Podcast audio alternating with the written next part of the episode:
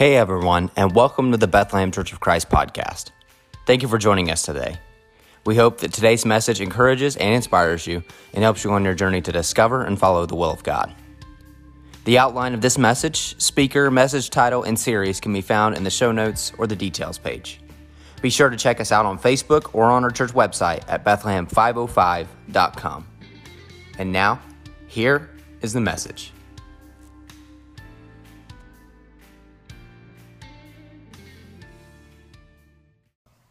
All right, get your Bibles out and turn to Colossians chapter 3. Continue our 316 series. We have two more uh, to go after today. We have Daniel 3 and we have uh, Galatians 3, and we'll finish up our, our series. Been interesting. We've covered a variety, and I mean a variety of different subjects. Colossians 3:16, a proper fill up a teacher was giving a lesson on the circulation of blood. Trying to make the matter a little clearer and more understandable to her students, she said, Now, class, if I stood on my head, the blood, as you know, would run into it and I would turn red in the face. They all kind of nodded their heads in agreement. She goes, So I've got a question then why is it that when I am standing upright in the ordinary position, the blood does not run into my feet? And in the pause as the students pondered that, one little boy spoke up and says, Because your feet ain't empty.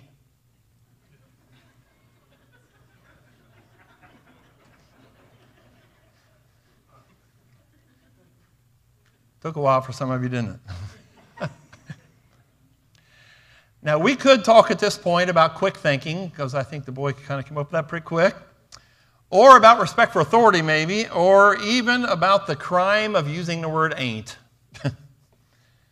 we could even consider the importance of blood for life and for salvation. But instead of all those directions we could go with that story, I want us to think about what is filling us up. What is filling you and me up, specifically in two areas of our life. Colossians 3 is basically about how we ought to live as followers of Jesus. And there are some characteristics we find in chapter 3 of the followers of Jesus. Verses 5 through 10 talk about some things we should get rid of in our lives. and if you're there in chapter 3, look down through there, verse 5 through uh, 10. Things we ought to put to death in our life, get rid of them. Then, verse 12 through 17 talk about things that should be part of our lives if we're following Christ. And it's in that section of talking about things that ought to fill my life and your life that we find verse 16. Colossians 3:16 points toward two areas of our life, but in the process it deals with some very key aspects of the Christian life. I want you to get your bulletin out. Let's do this again like we did last Sunday.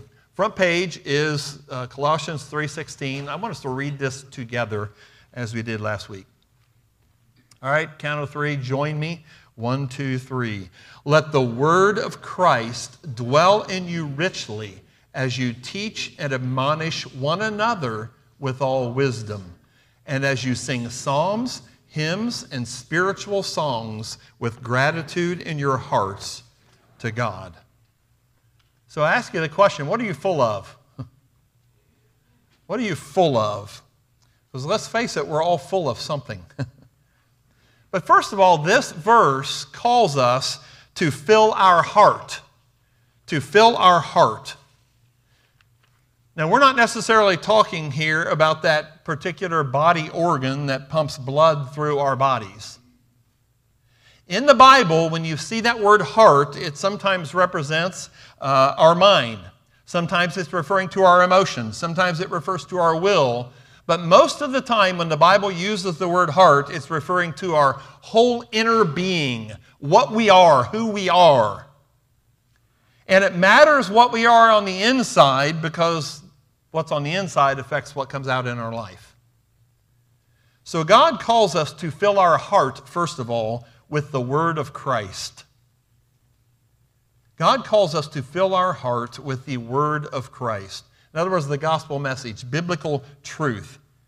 It says, Let the word of Christ dwell in you richly. What does that mean? What does that look like? Well, it means number one, we let it find a home in us. We let the word of Christ find a home inside of us and inside of our life. In other words, the word of Christ comes into our life and becomes part of who we are. So let me ask you a few questions. How much of the Bible lives in you? How much of those 66 books live in you? Well, let's ask it this way How well do you know its message and its facts and its people and its places and its history and its commands and its promises? How well do you know those things? How would you do if, before we let you leave this morning, we passed around a hundred question quiz on the Bible? How would you do? Are you reading it at home? Are you participating in our Bible classes? Are you pondering the Bible? Are you memorizing verses from it?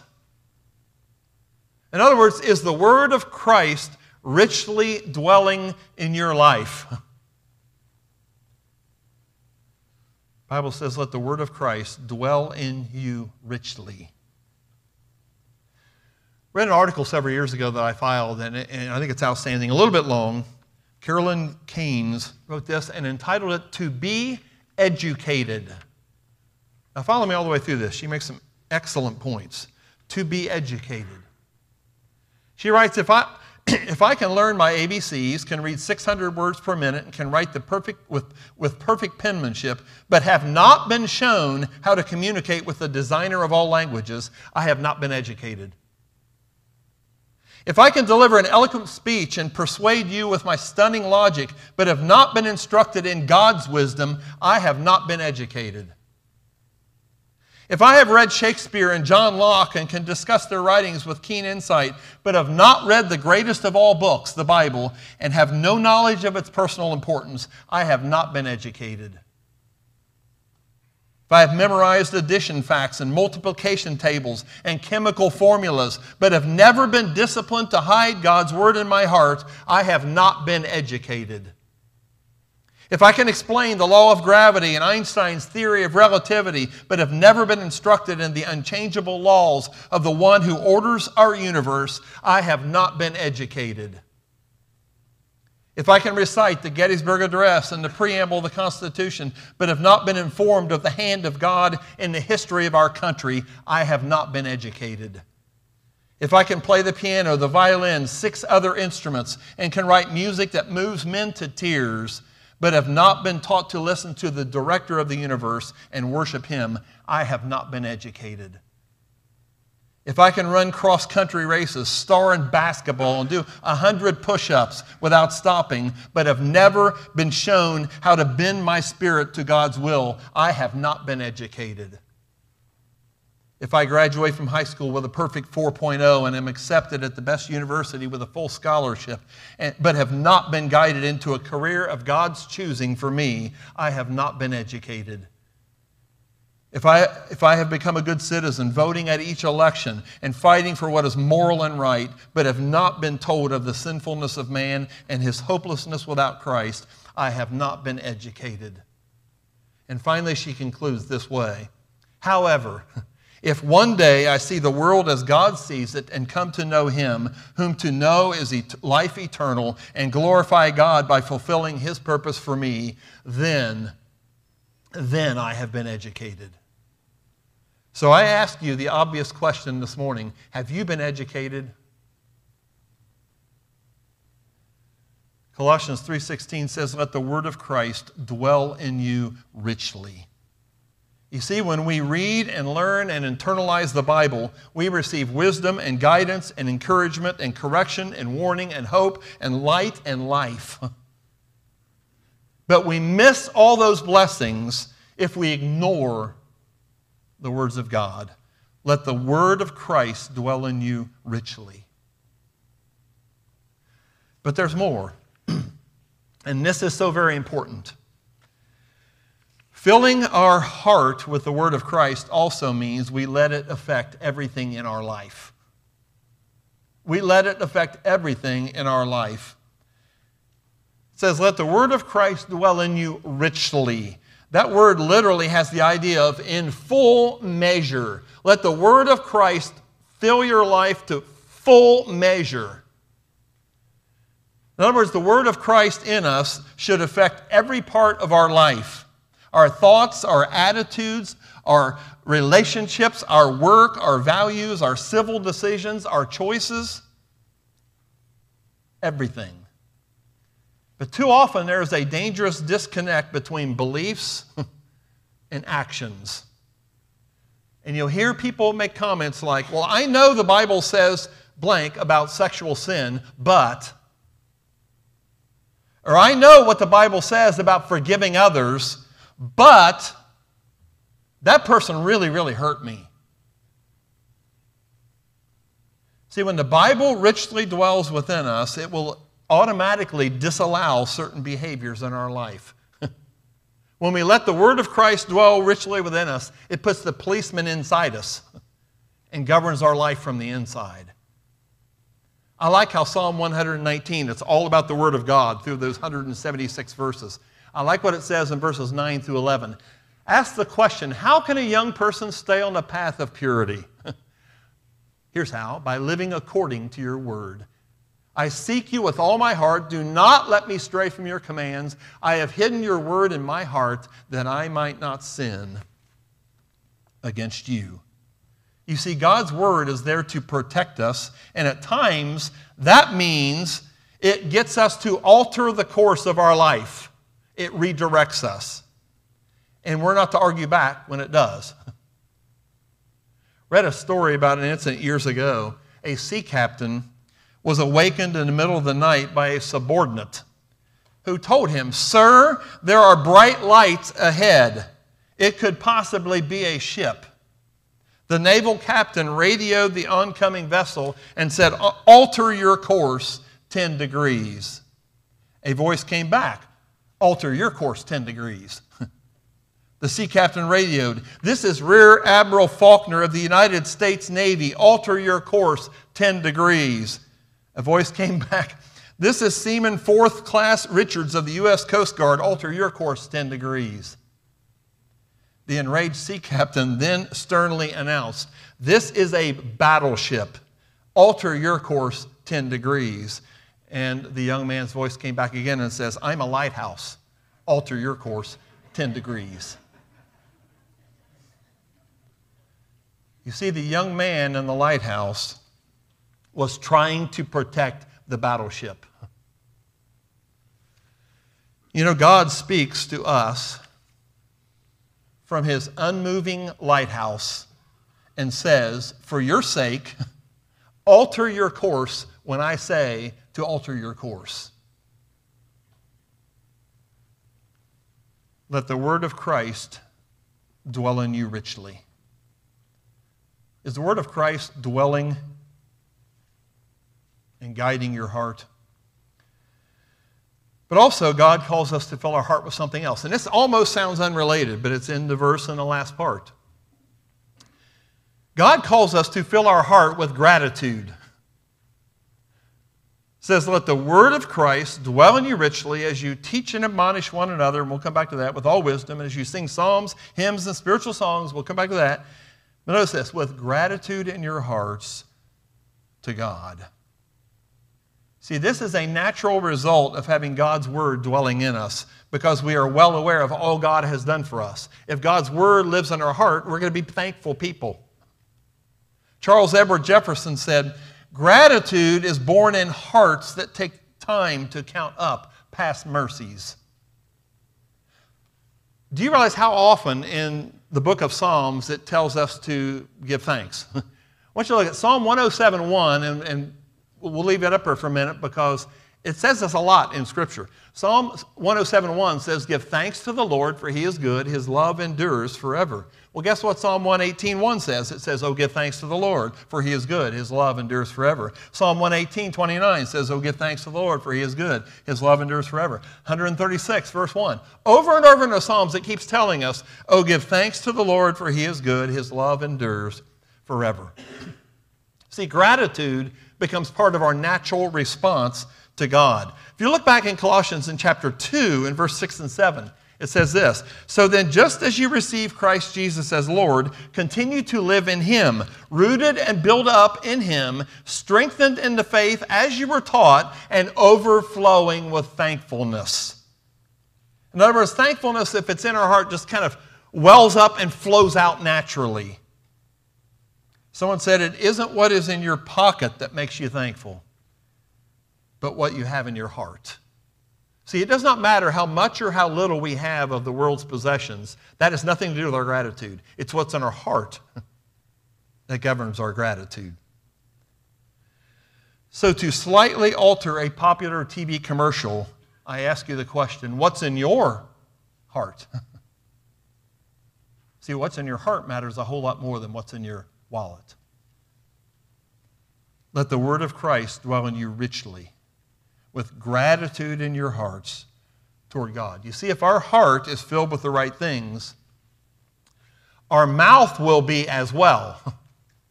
You follow the procession here, progression? So, our main point, two, is we not only fill our heart, but we fill our mouth. What do we fill our mouth with? With songs for God. It says, Let the word of Christ dwell in you richly as you teach and admonish one another with all wisdom, and as you sing psalms, hymns, and spiritual songs with gratitude in your hearts to God. You see, the gratitude grows into singing, it's a natural reaction. So it does not say in the text, now sing if you have great musical talent, or sing if you like that particular music. It says sing psalms, hymns, and spiritual songs.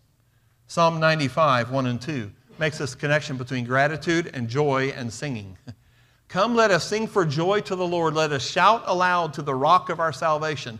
Let us come before him with thanksgiving and extol him with music and song. Gratitude plus joy equals singing, whether we're very good at it or not. Two guidelines as we try to worship God with songs. Number one, let's always remember God is the focus, not us. God is the focus, not us. Last phrase says, with gratitude in your hearts to God, not to yourself. See, we tend to forget this part that God is the focus, not us. Read about a boss who was very frustrated with his brand new secretary in the office. You know what she did wrong? And she's the secretary, keep in mind. She ignored the telephone when it rang. All right. He says, Ma'am, you have got to answer the phone. She goes, All right. She goes, But it seems so silly because nine times out of ten it's for you.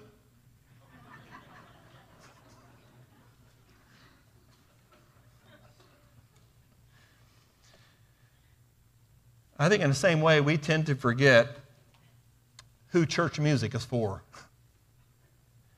God is the one we are singing for, not ourselves. God is the one we are trying to please, not ourselves. Oh, we may be pleased, but that's not the ultimate goal. See, we should please Him with what we sing. In other words, the content, the words. We should please Him with our heart and attitude as we sing. We should please Him with the effort we put forth in singing. Let me ask you a probing question. How pleased was God with your heart over the last 30 minutes? When God is our focus, the other details of singing fade into the background. Howard Brammer, preacher I know, wrote or spoke at a convention back in 2005. He said it doesn't matter whether, musical, whether the musical style is Bach or Gaither, Fanny Crosby, or Steven Curtis Chapman. It doesn't matter whether you call it contemporary, traditional, blended, bridge, or cross generational. If the focus is on the musicians, the style, and self, call it what you wish, it's not praise and it's not worship. Randall Harris, writing in the Restoration Herald several years ago, said this, and all of us need this reminder from time to time. He goes, I want to quickly point out that the most mature Christians don't care what the worship style is. You sing Stamps Baxter songs, and they worship. You do high church where everything is quiet and solemn, and they worship. You put them in a black congregation which works out of its rich spiritual tradition, and they worship. You put them in a country church, and they worship. You put them in a cathedral with hymns that were written 250 years ago, and they worship. Because their eyes are so fixed on the goal and object of their worship, Jesus Christ, that the style doesn't matter. Amen, amen, amen, amen. Is God your focus when you worship? Are you a mature Christian according to Randall Harris' definition? But there's a second guideline we have to follow when it comes to our songs for God, and that's the message as a focus, not the style. Let the word of Christ dwell in you richly as you teach and admonish one another with all wisdom, and as you sing psalms, hymns, and spiritual songs with gratitude in your hearts to God. Something's very clear from this statement. I missed this for a long time. Even in the early early days of the church, almost 2,000 years ago, they used different styles of music to praise God. And I think the Holy Spirit in this passage is making sure that gets mentioned. So we would see that variety is good and healthy. And God also knew that musical styles would continually change through the years. And that those psalms, hymns, and spiritual songs would all vary through the years and through the centuries. I look at those three things that are listed there, and that's so striking. Psalms, that's obvious. They were actually singing word for word out of the Psalms. And then through the centuries, over the last 3,000 years, those Psalms would take different forms musically, but the words were the Psalms. now, these other two are different in the sense that they're written by people out of their relationship with God. They're not straight from the Psalms. Hymns, spiritual songs.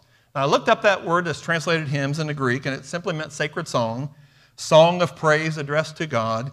It's not necessarily what we call hymns today, because what we call hymns today were mostly the 17, 1800s was when those started. So there's been variations of what's been called hymn or sacred song over the last 2,000, 3,000, 4,000 years. Spiritual songs, simply spontaneous songs out of someone's heart to God. But the point is, the message is what matters. And our heart is what matters.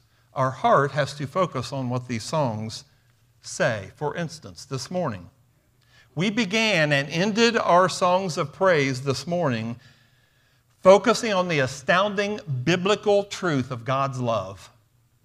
The first song was, said uh, basically to us that God's love is never going to let us go. Wherever we've been, whatever we've done, God's love will never let us go. We can come as we are, His love can make us new again. And so we say at the end of our song service before communion, Oh, how he loves you and me. Jesus to Calvary did go. That's the same message. And then in between those songs, we had reminders, two reminders of how great and eternal God is. We are a moment, we told God with Moses in Psalm 90. we are a moment, you are forever. Lord of the ages, God before time. We are a vapor, you're eternal. James 4. Every human being, we would be better off if we started every day and we said to God, We are a moment, you are forever. Lord of the ages, God before time. I'm limited, God, and you are not. We moved on to Revelation song, straight out of Revelation chapter 4 and Revelation chapter 5. I've said often times that I like reading those songs in, in Revelation uh, whether it's chapter 15, chapter 4, chapter 5. There's several songs that are listed. Because it appears that these are songs we're going to sing in heaven, so I'd like to learn them now. so I'm ready then. We sang one of those songs this morning. And then we concluded with Glorify Thy Name. See, the message is the focus, But when the style becomes our primary focus, we show that we care very little about the message. Let's fill our mouth with songs for God. But let's fill our mouth also with something else, with words for others. Verse 16 says, Let the word of Christ dwell in you richly as you, here it is, teach and admonish one another with all wisdom. Here's a caution I'm all for learning all the Bible we can, memorizing as much as we can. But we are not to gain Bible knowledge just so we can win arguments or gain points or so we can look good in Sunday school class and not embarrass ourselves. we are to do something with the Word of Christ that dwells in us. And there's two things in this verse we're told to do. We're to teach each other. This is not just speaking to people like me or Sunday school teachers. he says, as you teach and admonish one another. That's spoken to every Christian. So you may never stand in front of a class and explain Bible verses to people, but every follower of Jesus has the obligation and privilege of passing on what we know uh, to other individuals. Let the word of Christ dwell in you richly as you teach one another. 2 Timothy, Paul, as an aging minister, was writing to a young minister named Timothy. And in chapter 2, verse 2, he says, And the things you have heard me say in the presence of many witnesses, entrust to reliable people who will also be qualified to teach others. So Paul says, I've taught you, Timothy. Now you teach this other person so that that person can teach another person, so that that person can teach another person, and then that person will teach another person. Passing on the good news. Colossians 3:16 says that's the job of every person who follows Christ. Let the word of Christ dwell in you richly as you teach one another. 1 Peter 3, verse 15 says we should always be prepared. It says, But in your hearts revere Christ as Lord. Always be prepared to give an answer to everyone who asks you, to give the reason for the hope that you have, but do this with gentleness and respect. See, that's why we have classes, that's why we have discussions, that's why we have places where we can ask questions and teach each other. We need to do that with wisdom, verse 16 says. But then the trickier one. Let the word of Christ dwell in you richly as you teach and admonish one another. That's your number two. That's the other thing we're to do with the word of Christ in our mouth. The Greek word that's translated there has a more negative aspect to it. It's more the idea of warning and correcting than just teaching with information. I want you to go over with me to 2 Timothy. This was one of our 316 passages a few weeks ago. 2 Timothy 3:16 and we're going to read on a little bit further. Reminds us what the purpose of the Word of God is. All right? 2 Timothy 3:16 says all scripture is God-breathed and is useful for teaching, rebuking, correcting. There it is.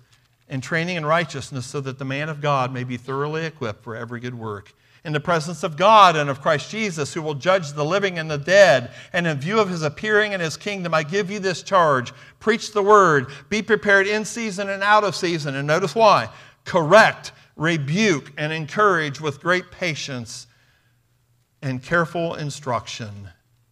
God did not give us the Bible so we could say, What a nice book. God did not give us the Bible so we could say, Look how much of it I've learned. He intended for it to help shape our lives. That was our point one, point A, sub point two above. so you and I are to lovingly, patiently, and wisely help keep each other on track. That's teaching and admonishing one another. That's love. That's mutual support. That's Colossians 3:16. That's God's will for us that you and I teach and admonish one another. And the admonish part is never comfortable, but it's very important. Paul gave us a guiding example of how to do that and how not to do that in Acts chapter 20. Paul was meeting with some elders uh, from the church at Ephesus at a neutral location. And he knows it's probably the last time he's ever going to see them. So he's given all these last time instructions. And here's one of the things he, he, he refers to as he talks about how he has taught them. He says, Even from your own number, men will arise and distort the truth in order to draw away disciples after them. So be on your guard. Remember that for three years I never stopped warning each of you, and that's the same word as admonish. I never stop warning each of you night and day with tears. Paul's saying, I've warned you, I've admonished you, but notice he says, I've done it with tears. That's the key. He hated to say it, but he had to. Folks, there's a big difference between telling someone off and giving biblical admonition. There's a big difference between flaunting our Bible knowledge and sharing it humbly, heart to heart. There's a big difference between giving someone a piece of our mind and giving them the Word of God from a loving heart with tears. Paul showed how it was done. He says, I've taught you, I've warned, I've admonished you. I didn't like doing it. I did it with tears, but I did it because I cared. So, what's the goal of us teaching and admonishing each other? It's completeness, it's maturity as Jesus' followers. Back in Colossians 1, verse 27 and 28, it says, To them God has chosen to make known among the Gentiles the glorious riches of his, this mystery, which is Christ in you, the hope of glory. We proclaim him, and here it is, admonishing and teaching everyone with all wisdom, that phrase too, so that we may present everyone perfect in Christ. So I ask you this morning are you learning? Are you growing? Are you maturing? And how about this one? Are you closer to God than you were six weeks ago? Do you have more Bible knowledge? Do you know God better than you did six months ago? You see, it all begins with our heart. It all begins with our heart and where our heart is. Fascinating verse in Proverbs 4 when it starts talking about uh, committing all, all these parts, our feet, hands, every part of our being, our eyes to God. It says this in Proverbs 4:23, above all else, guard your heart, for everything you do flows from it. See, God knows our heart. God wants to live in our heart. God wants His word in our heart. And He offers to give us a clean heart when we've dirtied it up. We ask the question at the bottom of your outline What's filling you up? See, we put, as, as Americans, this is kind of an advantage and a disadvantage, and of the world even, with, we have so much information at our disposal anymore. We fill our minds, our thoughts, our vision with so many different things now. We can cram our brains full of things, good, bad, and in between. So we have to ask the question what's filling you up? What is filling you up? Well, hopefully, our heart is being filled with the Word of Christ and with gratitude. And hopefully, our mouth is being filled with songs for God and with words for others. Because then we can all stay on the same track or get on the right track. And we can become what God created us to be. So we offer this time, this song, as a time of thoughtful self analysis and self evaluation and commitment, invitation, decision, whatever you want to call it.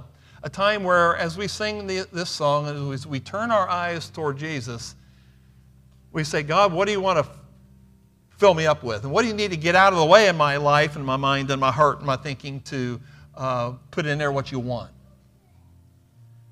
So let's each ask what that is this morning. What needs to go in? What needs to come out? so that we're filled with the things God wants us filled with. If you need to come and confess your faith in Jesus, that what he did on the cross and in his resurrection can save you from your sins, you can confess that and then say, I want to follow him, make him my Lord. That's repentance. And I'm going to prove that. I'm going to show that. I'm going to demonstrate that by burying my old life in the water grave of baptism. Let's let him fill our heart. Let's let him fill our life and amazing things will happen.